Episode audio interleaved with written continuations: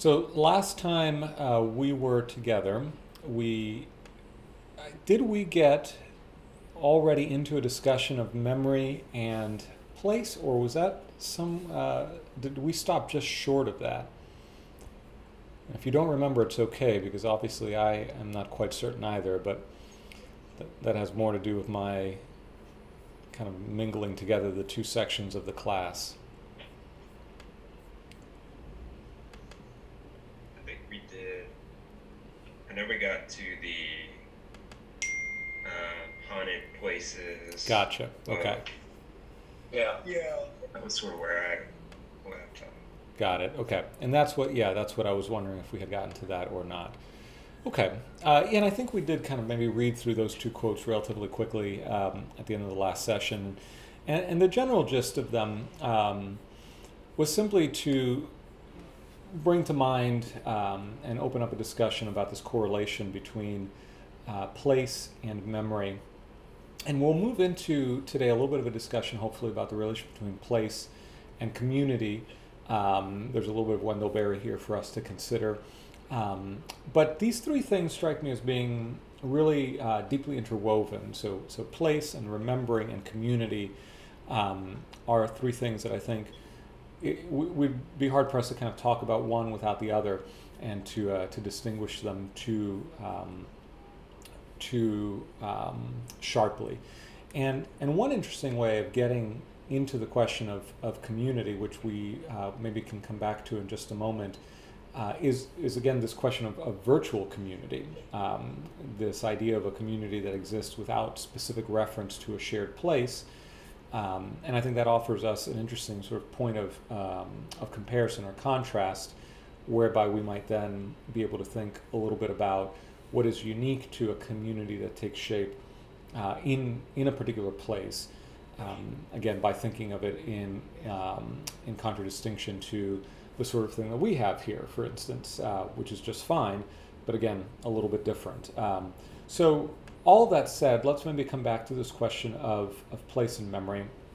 And I'd offered you this uh, quote from um, the French theorist Michel de Certeau, who uh, at times can be a little bit impenetrable, uh, but I thought that his reflections here on, on place, and they're grounded actually, uh, place and memory, but they're grounded here actually in his discussion of, of walking and how we walk a place. And uh, part of the background, not that it's terribly important, uh, is trying to understand some of the ways in which ordinary people um, sort of resist the patterns that are imposed upon them. Uh, and he talked about walking and, and how in walking we have a certain kind of uh, freedom uh, to navigate a place on our own terms. And that leads them to this brief consideration of, of memory uh, that we have in this quote, which again is just me sort of summarizing uh, a couple of paragraphs from, from de Certeau. And I was actually looking to, um, to share this screen, but um, unfortunately, something has gone wrong with that.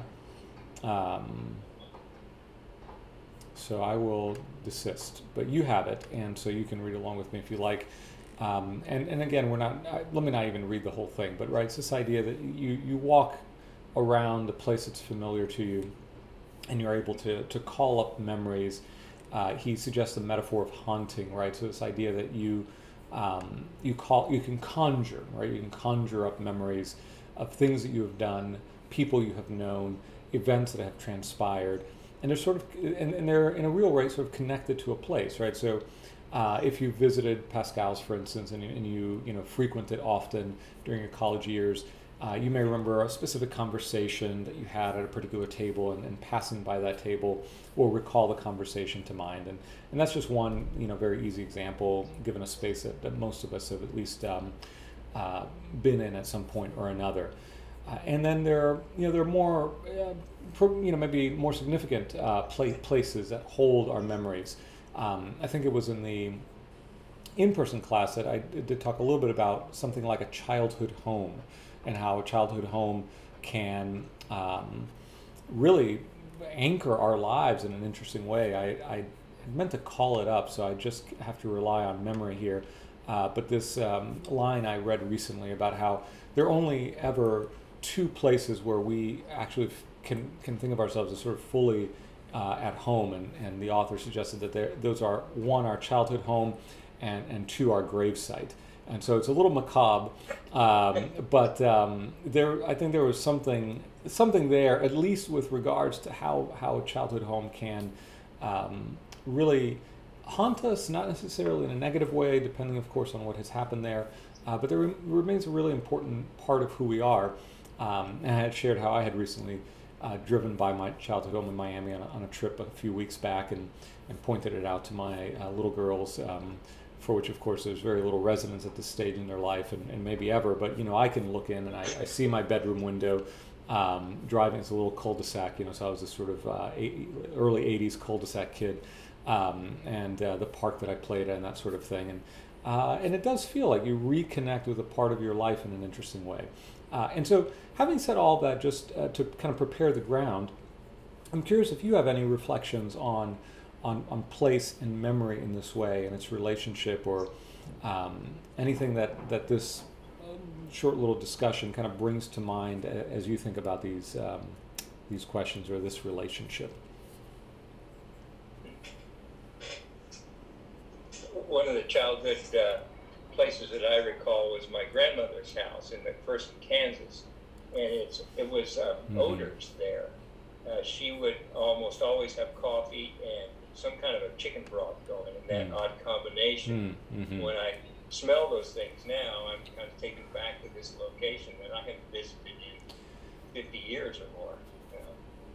Yeah, and, and that, that connection actually came up in the in person class uh, briefly the connection between scent uh, and memory also is very um, very interesting and, and one that I think a lot of us have, have some kind of relation to.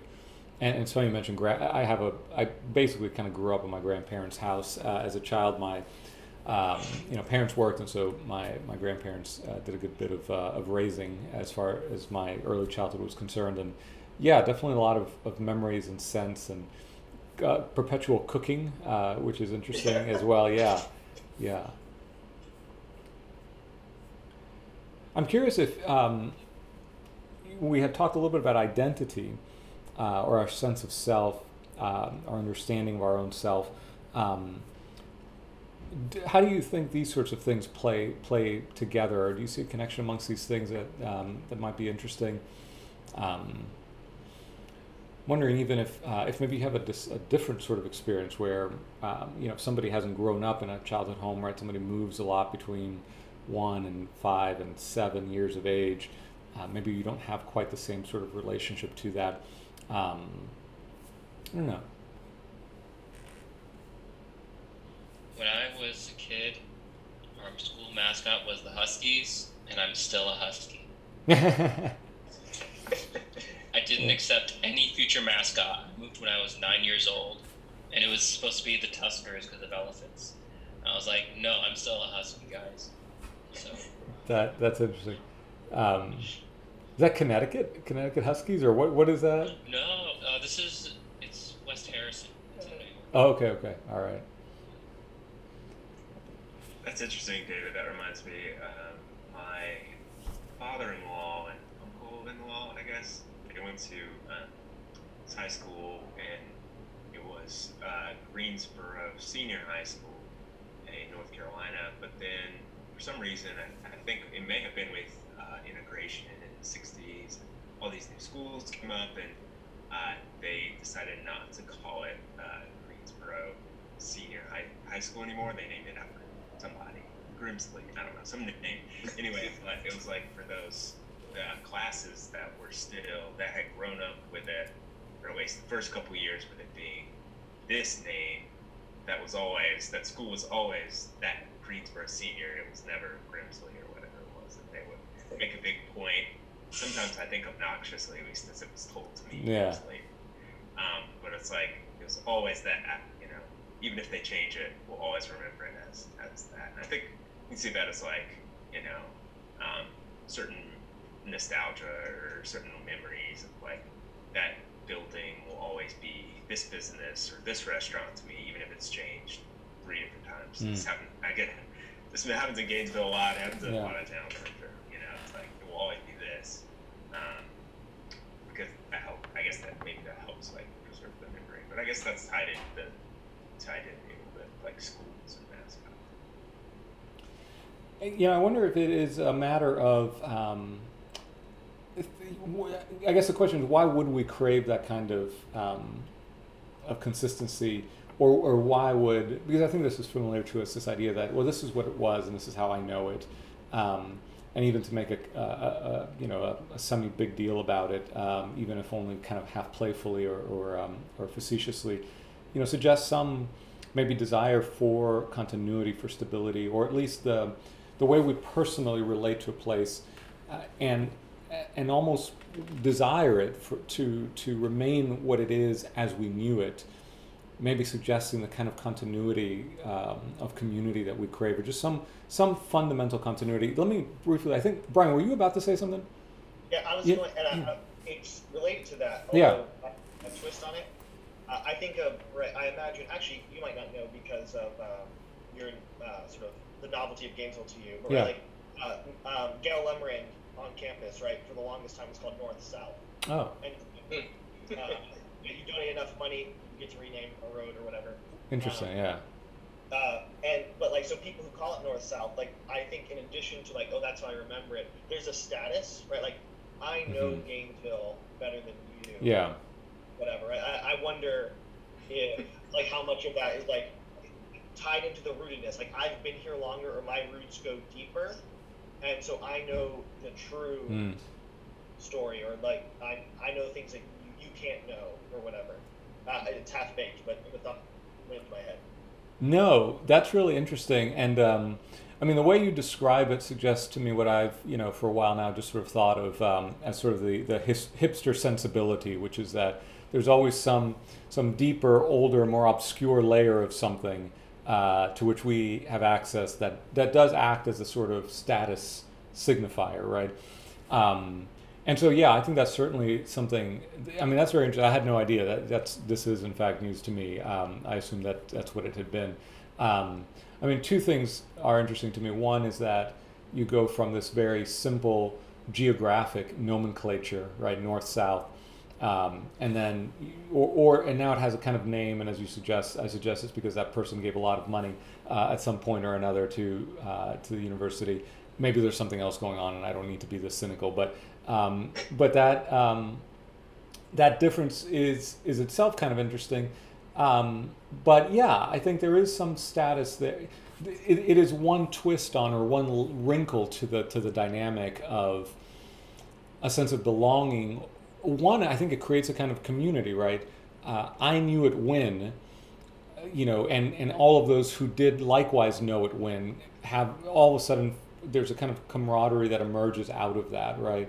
Uh, oh, I if I remember it and you remember it too in this way, it kind of binds us together in an interesting way. But by creating this distinction between we who remember and they who don't, right? Or, or we who had this experience and they who don't. So it, um, maybe it always, you know, it suggests this, um, this twofold nature of, um, or, or double-edged uh, nature of the, of the, of the quest for community is that you, you build a boundary that always sort of leaves somebody out um, of, of some, you know, of necessity.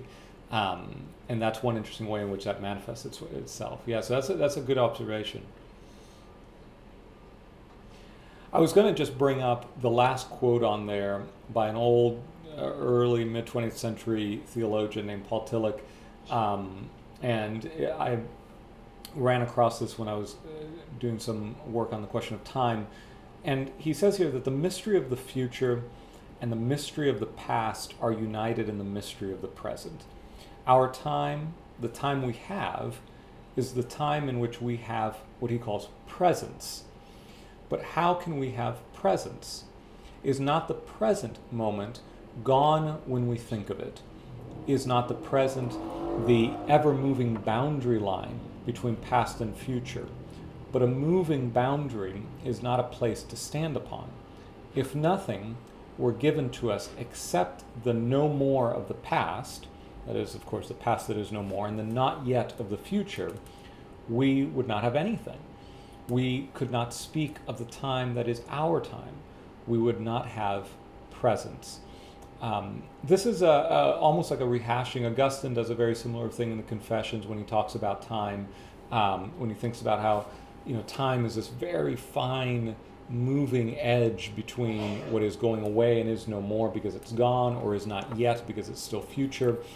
And it is interesting to sort of think about what is the present exactly and to try to stabilize it uh, in this way, in a, in, a, in a, merely chronological way, right, with reference only to time, in a temporal way, um, it becomes very difficult to think about what, where, what are we occupying exactly. Um, but I think what the, the reason this um, I thought I, would include it here is this idea that the, the question of what can stabilize, right? If nothing were given to us except the no more of the past, we would, would not have anything, we would not speak of it. But what we do have, in a sense, is a, is a is a physical environment. In other words, I the dynamic that um, Tillich and, and, maybe even Augustine lead us to sort of conjure up of, of trying to grasp the present, as it were, and hold on to something that is always kind of slipping through our hands, seems to be something u- uniquely the case when we think of, of time in a merely abstract way, right, in terms of consciousness, rather than um, thinking about foregrounding place instead of time right? So when we think about time as, a, as, as what we inhabit, it always slips away from us. But if we foreground place rather than time, then I feel that you know our presence materializes in a more um, in, a, in, a, in, a, more steady way, right? Maybe in a, in a more stable way. Does that make sense at all, or any any thoughts on, on that? Because that goes back to the question of memory, then, right? To kind of connect the dots here, right? So memory. Um, if we think of it in merely abstract ways, is very evanescent. But when we do ground it in the materiality of space, of place, then it, it achieves a, a certain uh, durability, right? It, it, it can be call, recalled, there's a permanence to it, doesn't feel quite so fleeting. And so when we have lived in a place over time and we can remember, you know, what it was called back then, or we can point to a place and say, this is where I grew up, or this is where I met my wife, that sort of thing, then that fleetingness of time is not arrested, right? Those times are still gone in a sense, but they are accessible in a way that I think gives them a kind of, of durability that, that stabilizes our experience of the self in, in a way that's that, that seems to me to be significant. So yeah, what does that make sense? I was just gonna. Uh, it's kind of what we said before. Is the. That's why our understanding of embodiment is so important. Like when it's just you know, when, if it's all in my head, like oh yeah, I know the past is behind me, the future's ahead of me, but like you know, what's this place I'm in right now? It's like well yeah, it's because I'm not in my head. I'm this body that's sitting here. Right. Head. Yeah. Right. Exactly. So and, and I'm, I'm going to kind of move us forward a little bit, but feel free to, you know, kind of slow us down or, or, or um, you know, help uh, have us, you know, sit with something for a while if, if need be. Um, but I wanted to go on then because this is in a sense kind of closing out our, you know, our discussion from last week. I had pulled out, I had just, this is a very recent uh, article by um, a gentleman named Aaron Renn, who I don't know otherwise uh, except for, for his writing this article called Storied Cities. Um, it appeared in um, in a publication called Comment, um, which I recommend to you. It's a Christian publication, and, and they, they tend to publish pretty thoughtful stuff. And so he's re- he is reflecting here on this relation between history and place um, and memory. And so I thought, well, this is you know timely. And so here is the uh, you know I've pulled out basically just three paragraphs from it um, or three sections of it. And at the beginning, uh, he talks about this question of the the sameness of places, right? So that we talked about very early on, right? So he says it's been widely observed that there's an increasing sameness to cities today, a sort of neoliberal urban monoculture that swept the globe. Visit any city in the world and see the same boutique hotels, swank restaurants, outposts of global luxury brands, and so on. The travel guides published by the Uber Swank magazine Wallpaper are great for the cosmopolitan traveler, but also eerily similar from place to place. At the website The Verge, Kyle Chayka has written about the rise of what he calls airspace, a sort of uniform global aesthetic promoted especially by Airbnb listings. In the United States, after visiting cities in all 50 states, journalist um, Oriana Schwindt, seems like the best way of pronouncing that, uh, wrote in New York Magazine about the unbearable sameness of cities, in which every coffee shop seemed to feature the exact same decor right down to their IKEA lights. And he says, uh, the author Aaron Renn says, there is truth in this claim of uniformity. A global economy de- demands globally standardized products that can be graded and traded. It demands a frictionless environment for business that requires places to present themselves as familiar to whomever from around the globe happens to arrive in them.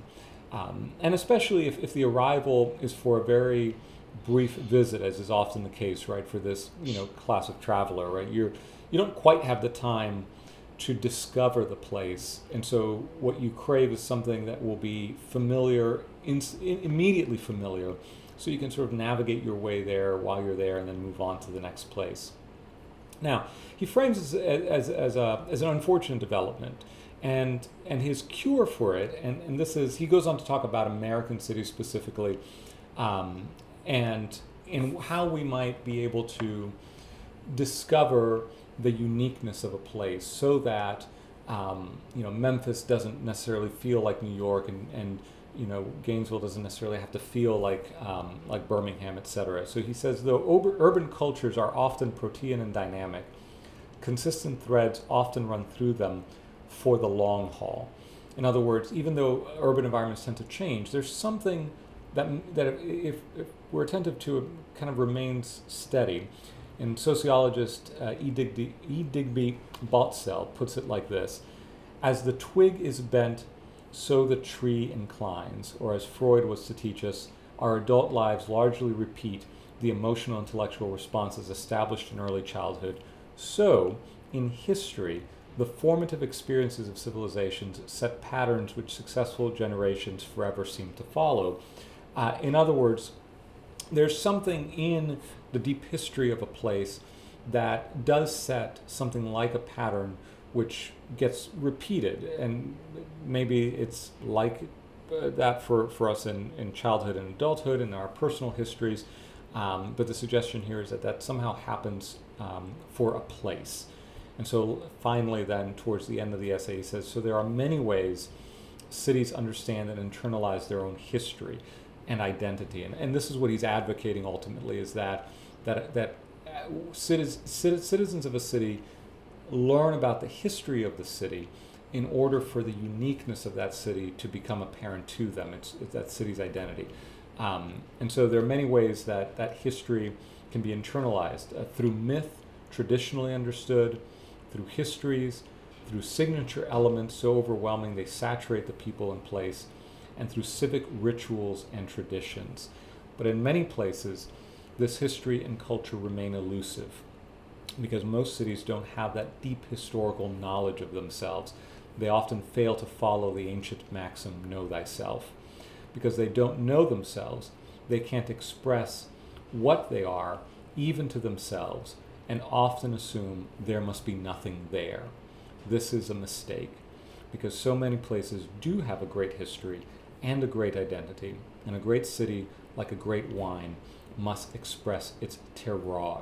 Well, it's a French word, so I won't even pro- uh, attempt to pronounce it correctly. Right? But uh, terroir is the um, the way that a place m- reflects itself in the wine. Right. So if you drink a wine, um, its distinctiveness arises from the geography of the place, the elevation of where the grapes are grown, uh, the soils of the uh, the soil and climate of, of where the grapes are grown. All of that sort of is reflected in the taste. And so, likewise, he's suggesting the city um, has its sort of geographical characteristics that, that are um, reflected in it. Um, and so I thought this was, a, again, an interesting article. What it suggested to me is, is for, for example, we take Gainesville. Gainesville has a history. That I'm not aware of it doesn't change the fact that it has a history, right? And so I have a choice, right? I can either, well, let me speak of Orlando, right? So, um, because I'm, I'm, familiar with it and I can speak of it in a way that, um, you know, kind of takes us out of the the more um, immediate context of Gainesville here. uh, for better or for worse. So it's very common for people to, to sort of think about Orlando and think of it, one, as simply Disney World writ large, right? What is Orlando but Disney World, or the theme parks more generally? Um, and and certainly, uh, yeah, if you're only there for a little while, there's there's truth to that, right? But obviously, Orlando involves um, a great deal more than just um, than Disney World. But whether you discover that or not, because then there's the other layer of if, if you sort of drive around the greater uh, Orlando area, yeah, it is uh, one strip mall after another. Um, you know, it's a heavily urbanized environment. It's famously known for its high uh, commuter, or excuse me, um, pedestrian fatality rates, where it's a horrible place to walk because it's sort of built for cars. Um, it's it, there's there's something where one might kind of come to it, desiring maybe to um, to have a sense of rootedness, but find that always sort of elude the, to elude them. But if you if you are attentive to it, right, there are these small little communities that do have a really interesting history. Um, and, and interesting also maybe sometimes um, in, in dark ways, right? Because one of the things that I learned about um, Windermere, which is a community sort of just outside, or Ocoee, which is just outside of, um, or to the west of, of downtown Orlando, is that it, it happens to have been the site um, where I think the most violent episode of political violence happened in the United States, um, where black voters were were beat and killed uh, in great numbers in the early 20th century. I, I, had no idea about this history until very shortly after, uh, before I left there. Um, and so there's there is a history there, right? Uh, there's a history in the place names. Um, there's uh, a history in the um, in the, the, the way the cities are, are zoned and the way the communities show up, um, the boundaries between communities. Uh, and there's, there's something there to be discovered, but there's a kind of, of work that needs to be done, right? And so, similarly, uh, for Gainesville here, right, it seems to me as somebody very new to the place that driving uh, east and west on, um, on University, crossing Main one way or the other, you enter into two, two, two very different worlds. Um, and it's very apparent that there's a history there to be uncovered, right? And it's a history that's still shaping, clearly shaping um, the nature of the city. Um, and so, why is that, right? What's going on there? What what is it? What what di- underlying dynamics? What decisions in in uh, council meetings, uh, two generations ago maybe, have have given to Gainesville this this very distinctive char- character, right? characteristic. And that's part of the community. And, and the interesting thing about memory, especially if we think about the personal level and, you know, not necessarily pushing the kind of Freudian aspect too, too uh, much, but the idea that there are memories that are repressed, right? That we have things that are part of our biography that we may not be fully conscious of, but have nonetheless sort of engraved themselves um, in our in our being, in our in our um, in our person, taken both as mind and body. In, you know, for example, interestingly, I, am not um, a counselor or a therapist in any way, shape, or form, but listening recently to people talk about how we can find the roots of trauma. Um, we can better understand trauma as something that has not just uh, made a mental mark, or is not merely a matter of chemicals in, in the mind, however we conceive of that, but as something that, that is a memory carried in the body. And so, for that reason, not always accessible to consciousness, not because it's sort of repressed in a Freudian way, but because it's, it's registered in a different part of our being that isn't always subject to our articulation um, or to our sort of conscious awareness. And so, likewise, in a, in a sense, we can think of a city in that way, right? It, there's a material dimension to its body, right?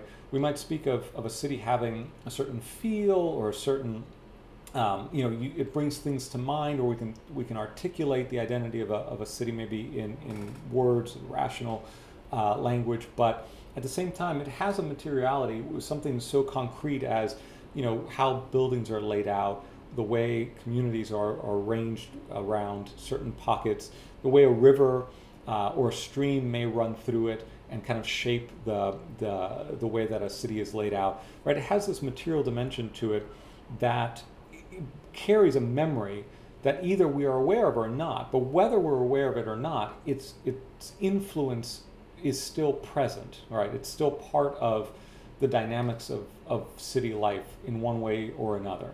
And so that, that idea of memory being the past being active and we either consciously remember it or we don't. But even if we don't consciously remember it, um, it's still sort of manifesting itself as an individual in, in our in our bodies and what our bodies carry with us.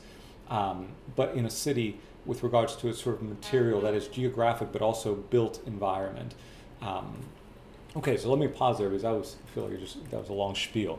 Um, any yeah, what are you, any thoughts along those lines, or any questions that that raises, or, or yeah, or even whether you think that you know maybe pushing this a bit too much. When Red mentioned the uniformity of, of communities around the, the, globe, around the country, it, it, several weeks ago it impressed upon me the the basis of that is usually an economic basis um, if there's a fortune to be made in some place, uh, then money comes in and begins to develop a community in a way that developers think everyone wants. And if your community is deficient in some way, maybe it lacks uh, natural resources or it lacks uh, uh a certain cultural element or it doesn't have a good workforce uh, or it doesn't have an infrastructure, then in that deficiency lies its preservation. People won't be interested in that place, and it will stay pretty much the way it was. And I know a lot of small towns really um, strive for that preservation. They don't want the uh, the kind of uniformity imposed on their community. Um, it, it, it seems to me that all of the communities that I'm familiar with all look the same because they've all got the standard number of Starbucks per block and and uh, McDonald's and and uh, other kinds of opportunities. Unless there's a deliberate effort to counteract that economic uh, impetus to to impose that uniformity, I think all of these communities are all going to look the same and lose all their character. Right, and there's and, and it is I think very often um, the economic factor I think is uh, yeah clearly very significant here. Um, being kind of connected to a global economy uh, transforms a place, and and what yeah what strikes me is that there, there are costs to be paid. Uh, there's a cost to be paid to, to somehow avoid that. Um, you know I've I've driven to the Jacksonville airport on a couple of occasions from here and so I take, uh, you know, Waldo Road up uh, to now I forget the names of where you go through, but you go through these evidently, um, you know, communities that seem to me to, to, to have been left out of whatever economic prosperity, um, you know, the current economy can bring to a place, right? And it's evident in sort of the, the decay of buildings, um, the way that, you know, the main streets seem sort of half abandoned. Um, and there's there is um, it, does suggest that there's a cost to be paid for a community that wants to re, you know retain its history or that is unwilling or or was never even given the opportunity to sort of tap into this um, you know larger economic um, reality. So yeah, I, I, and I mention that only by way of saying you know we we should. Um, it seems to me that you know at least we should be clear-eyed about what resisting these economic imperatives might entail, um, you know, for, for a community. I, I, think of the communities up in the Dakotas that uh, suddenly boomed yes. because of fracking. Right. How that has collapsed and they, they come and go. Houston yeah. is probably a lot like that yeah. in some respects. Right. That it, they come in and develop the, the uh, to a r- ridiculous degree, and then once the uh, that main feature is, is played out, and everybody leaves. Yeah. Head to the next um, bonanza. Yeah. That's not a bad segue to mention Wendell Berry here because it, um, although I didn't put this anywhere on here, I have another um, quote right at the very end of uh, the, the, the, handout that I sent you today. um, I was recently reading where he talks about boomers and stickers. Uh, and he says, you know, Americans are two kinds of Americans, and um, you know, obviously, every there are two kinds of X generalization um, can be subject to greater nuance. But he says, you know, boomers and stickers. And I don't think the the idea is original with him. I think it's original with Wes, ja- Wes Jackson, maybe, or a friend of his, um, another friend of his. But the you know, boomers are those who are these sort of character. What, what you're describing, Tim, right? You um, you're just in search of um, some you know economic hit, right? And you you go and search for it, and you you're willing to sort of, in a sense, use a place for the sake of that economic gain, and as soon as it's been had, you're off to the next place.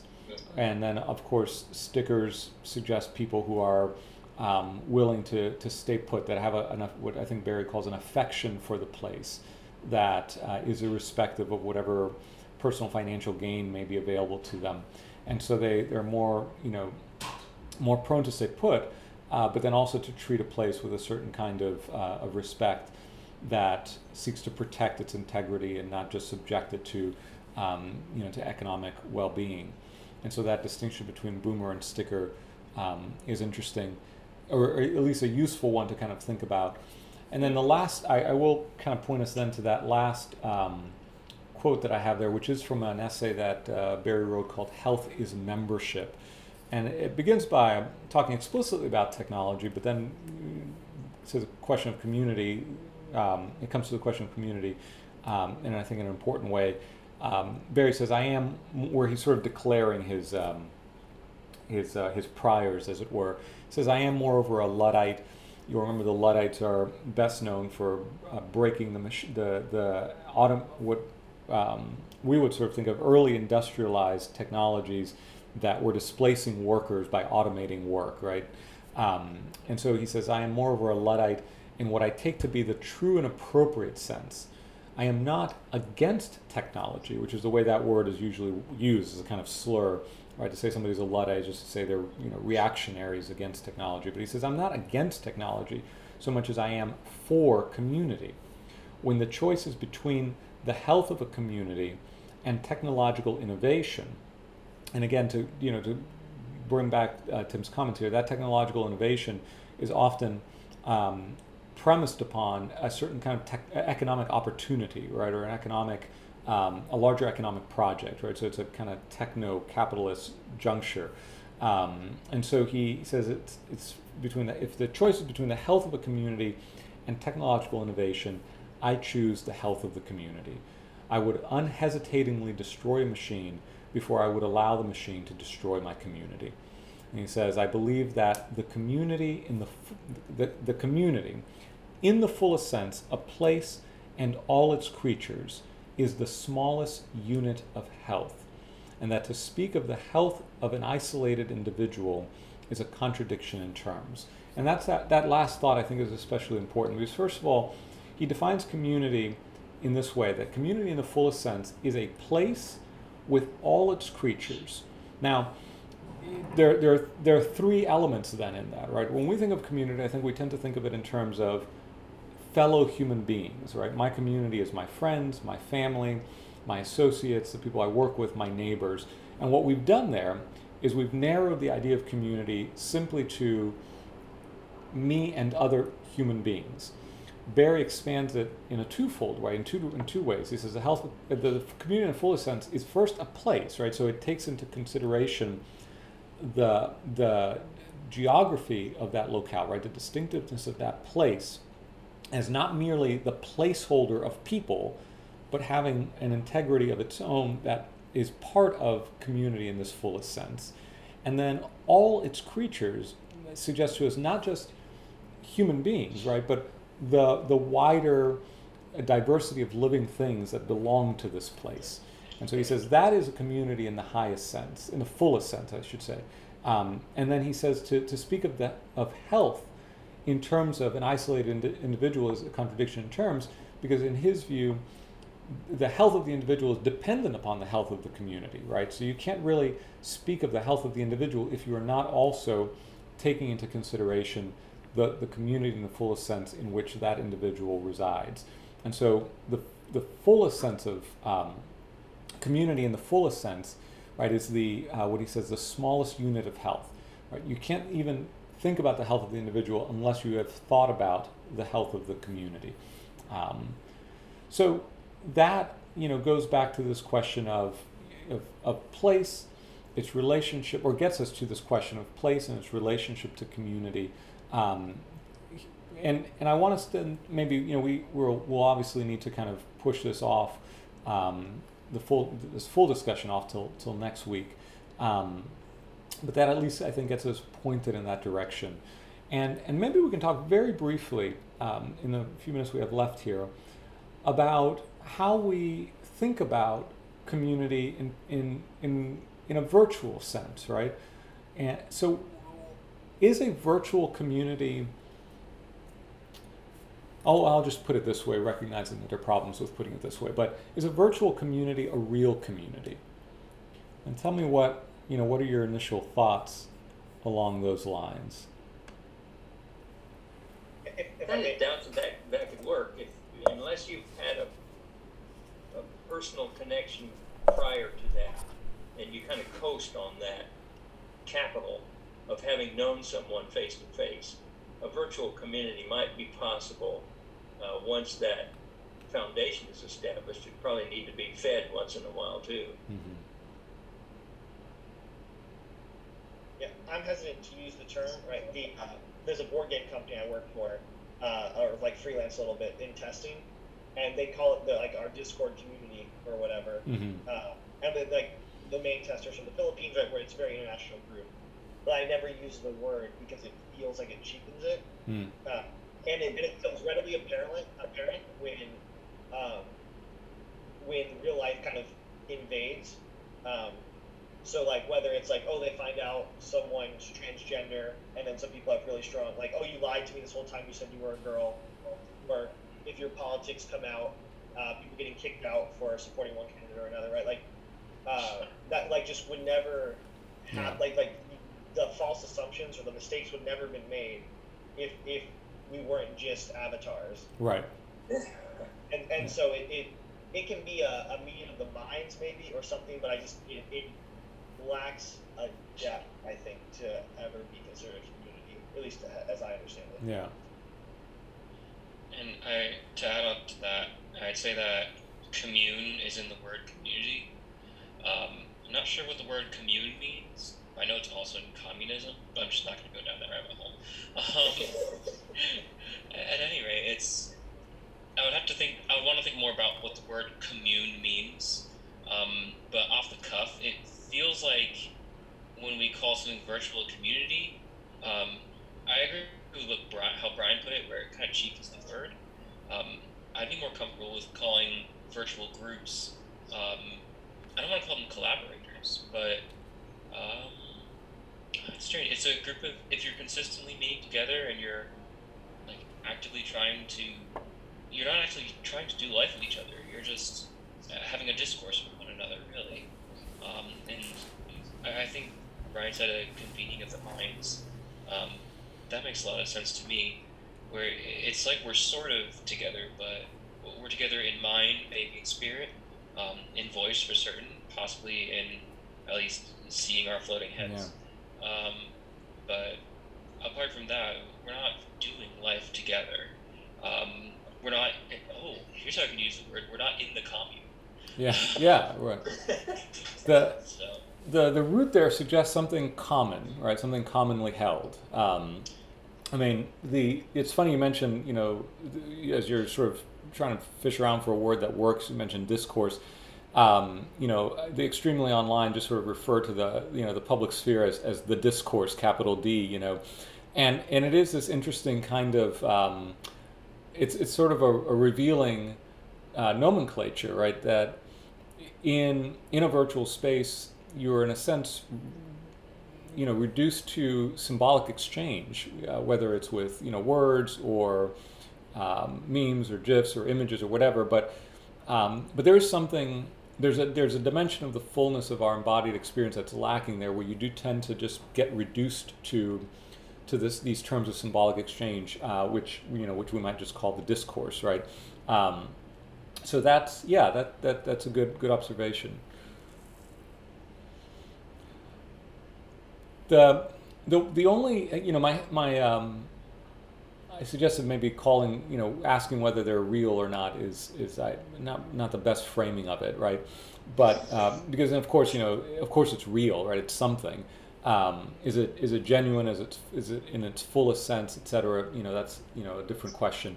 Um, but there are um, there's certainly you know anecdotally um, there's evidence that, that some people have found something genuine online, right? When they have not been able to um, the expression, you know, find their people in in um, in their immediate environment and their embodied relationships. Um, that they have maybe found those that they can relate to in a genuine way, or even um, you know people who share maybe some common um, medical disorder, or, or excuse me, rare medical disorder, right? And find in a in a group that um, has formed online some kind of sense of oh, you know what I'm going through. That's something that can be valuable. But there's something that ha- that can happen online that I don't want to entirely dismiss, but nonetheless that it is it, it has, uh, you know, online communities have, have um, cut us off from some important element of, of what we might think of as the, the fullness of community. Um, and with that, I'm content to kind of pause. We're a little bit over our time and then kind of come back to this next week. We only have two weeks left. Um, so we're almost here at the, at the tail end of things. Uh, so we'll talk a little bit more about community. Um, and then I want to maybe finish up by thinking about uh, in, in ways, thinking about ways that we can maybe deepen our experience of place uh, rather than you know focus on. I think we early on we kind of focused on the things that um, can hamper our, our experience of place, would make it difficult to get a sense of place. And then in, in, through the past two, three, four weeks, we've been talking about various dimensions of place and identity and memory, and kind of just turning that around, some of the importance of place. And then maybe we can uh, go back to this or, or turn to at the end some very concrete or specific ways in which we can deepen our experience of place. So that that'll be um, what we what we tackle in the next couple of weeks. But we'll come back to this question of community and spend a little bit more time with it then.